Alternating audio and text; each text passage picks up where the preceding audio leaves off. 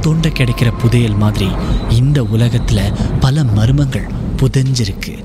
அதை நாம் ஒன்றுன்னா தோண்டி எடுக்க போகிறோம் உங்களுடைய திகில் சம்பவங்களை எங்கள் கூட பகிர்ந்து கொள்ளுங்கன்னு சொல்லியிருந்தோம். அந்த திகில் சம்பவங்களை நாங்கள் ஒன்றுன்னா சொல்ல போகிறோம்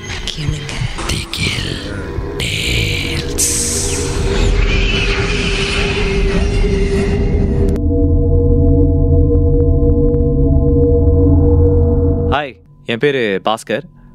இந்த சம்பவம் மூணு வருஷத்துக்கு முன்னால் நான் வெளிநாட்டுக்கு போனப்போ நடந்துச்சு. வெளிநாட்டில் என்னுடைய நண்பர்களும் என்னுடைய உறவினர்களும் இருக்காங்க. அவங்கள பார்க்க போயிருந்தேன். அப்போது எப்போதும் போல் ஒரு டூரிஸ்ட் சுற்றுப்பயணியாக எங்கெங்கே போகணுமோ எல்லாம் போய்கிட்டு நல்லா சந்தோஷமாக சாப்பிட்டுக்கிட்டு ரிலாக்ஸாக இருந்துக்கிட்டு இருந்தேன். என்னாச்சு? என்னுடைய சொந்தக்காரர் ஒருத்தரை பார்க்க போனல அவங்க வீட்டு வந்து கொஞ்சம் உள்பகுதியில் இருக்குது.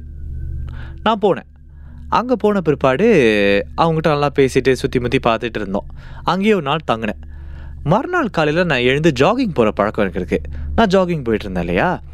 அப்போது ஜாகிங் போயிட்டு இருக்கும்போது ஒரு தெருவை தாண்டணும் டிராஃபிக் லைட்காக காத்துட்ருக்கேன் திரும்பி பார்க்குறேன் அந்த டிராஃபிக் லைட் கீழே நிறைய பூ மலர் கொத்தா போட்டு வச்சுருக்காங்க. நான் பார்த்தேன் என்ன சம்மந்தம் இல்லாமல் இவ்வளோ அழகாக இருக்கிற பூவெல்லாம் வந்து வீசுகிறாங்க அதுவும் டிராஃபிக் லைட் கிட்ட வந்து வீசுகிறாங்க இங்கே அப்படின்னு சொல்லிட்டு எனக்கு ஒன்றும் விளங்கலை. நான் பாட்டில் ஜாகிங்லாம் முடிச்சுட்டு வீட்டுக்கு வந்துட்டேன். அதை பற்றியே மறந்துட்டேன்னு வச்சுக்கோங்களேன். ராத்திரி எங்கள் சொந்தக்காரங்க வீட்டில் ஏதோ படம் பார்த்துட்டு இருக்கும்போது பூ பாட்டு ஏதோ வந்துச்சுங்க. அப்போ தான் டக்குன்னு ஞாபகம் வந்துச்சு. ஏய் இதை நம்ம பார்த்தோம்ல. சரி கேட்டுருவோன்னு சொல்லிட்டு என்னோடய கசனை கூப்பிட்டு கேட்டேன். அவன் அப்படியே ஷாக் ஆகிட்டான் என்னை ஒரு பக்கமாக கொண்டு போய் சொன்னான் இல்லை அந்த டிராஃபிக் லைட் ஜங்ஷன் இருக்குல்ல அந்த வழியாக ஒரு புள்ளை இறந்துருச்சு. அந்த பிள்ளையோடைய ஞாபகமாக தான் அந்த பூவெல்லாம் அங்கே வைக்கிறாங்க. நீ ஒன்றும் எடுத்துடாத தொட்டுறாத மிதிச்சிடாத பார்த்து போ அப்படிங்கிற மாதிரி சொன்னாங்க. நான் எல்லாத்துக்கும் தலையை தலையை ஆட்டிட்டு அன்னைக்கு ராத்திரி மறுபடியும் ஜாகிங் போனேன். அதே டிராஃபிக் லைட் பக்கமாக நான் போனேன். அப்போது சத்தியமாக சொல்கிறேங்க நான் வேணுக்கு இந்த செய்யலை யதார்த்தமாக தடுக்கி நான் விழுந்துட்டேன். விழுந்து அந்த பூ மேலே நான் சாஞ்சிட்டேன். அதுக்கப்புறம் எனக்கு திக்குன்னு போயிடுச்சு. ஐயோ இதை தொடாத கிட்ட போகாதன்னு சொன்னாங்களேன்னு சொல்லிட்டு நான் டக்குன்னு எழுந்துட்டு சரி இப்போ இந்த பூ அடுக்கி வைப்பா வேணாமான்னு யோசித்தேன் இப்போ பார்த்தேன் வேணாம் விழுந்துட்டோம் அதுவே தப்பு இதில் வேறு இதை அடுக்கி வைக்கணுமா சொல்லிட்டு நான் பாட்டில் அந்த இடத்துலேருந்து போயிட்டேன். ஜாகிங் பண்ணிக்கிட்டே போயிட்டுருக்கேன். நான் பாட்டெலாம் கேட்கல. எனக்கு வந்து இயற்கை சாத்தெல்லாம் கேட்க ரொம்ப பிடிக்கும்னு வச்சுக்கோங்களேன். ஜாக் பண்ணிக்கிட்டே போயிட்டு இருக்கும்போது திடீர்னு ஏதோ தூரத்தில் புல்ல அழுவுற மாதிரி சத்தம் கேட்டுச்சு. நான் பார்த்தேன் இந்த நேரத்தில் புல்ல அழுவுதா? சுற்றி முற்றி எல்லா வீடும் லைட்லாம் அடைச்சிருக்கே. எனக்கு ஒன்றும் புரியலை. நான் பாட்டில் நார்மலாக ஜாக் பண்ணிக்கிட்டே போயிட்டேன். அதுக்கப்புறம் திரும்ப என்னோட கசின் நான் சொன்னேன்ல சொந்தக்காரங்க வீடு. அங்கே போயிட்டு போய் குளிச்சுட்டு வெளியே வந்தேன். அப்போ தான் யோசித்தேன் ஒருவேளை அந்த பூவில் நான் விழுந்ததுனால தான் சத்தம் எனக்கு கேட்டுச்சோ அப்படின்னு. இது என் மனசை உறுத்திக்கிட்டே இருந்துச்சுங்க. சரி போனா போதுன்னு சொல்லிட்டு நேராக போய் என்னோடய கசன்கிட்ட சொன்னேன். அவன் அப்படியே தலையில் அடிச்சுக்கிட்டான்.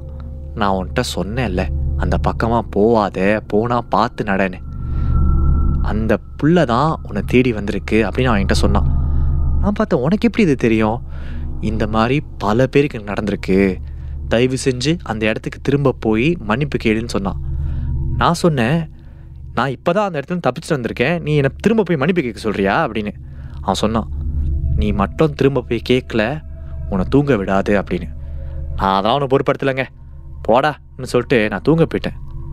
சத்தியமாக சொல்கிறேன் என் தூக்கத்தில் ஏதோ ஒரு புள்ள அழுகிற மாதிரியும் சத்தம் கேட்டுச்சுங்க. என் சொந்தக்காரவங்க வீட்டில் பிள்ளையே கிடையாது கைக்குள்ளெல்லாம் கிடையாது.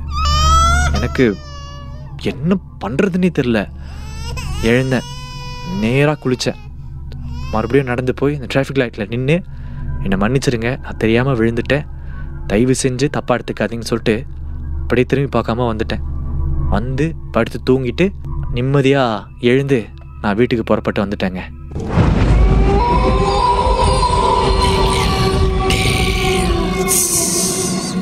இந்த உண்மை சம்பவங்கள் உங்களுக்கு ஒரு பொழுதுபோக்காக அமையணுக்காக தான் தயாரிக்கப்பட்டிருக்கு.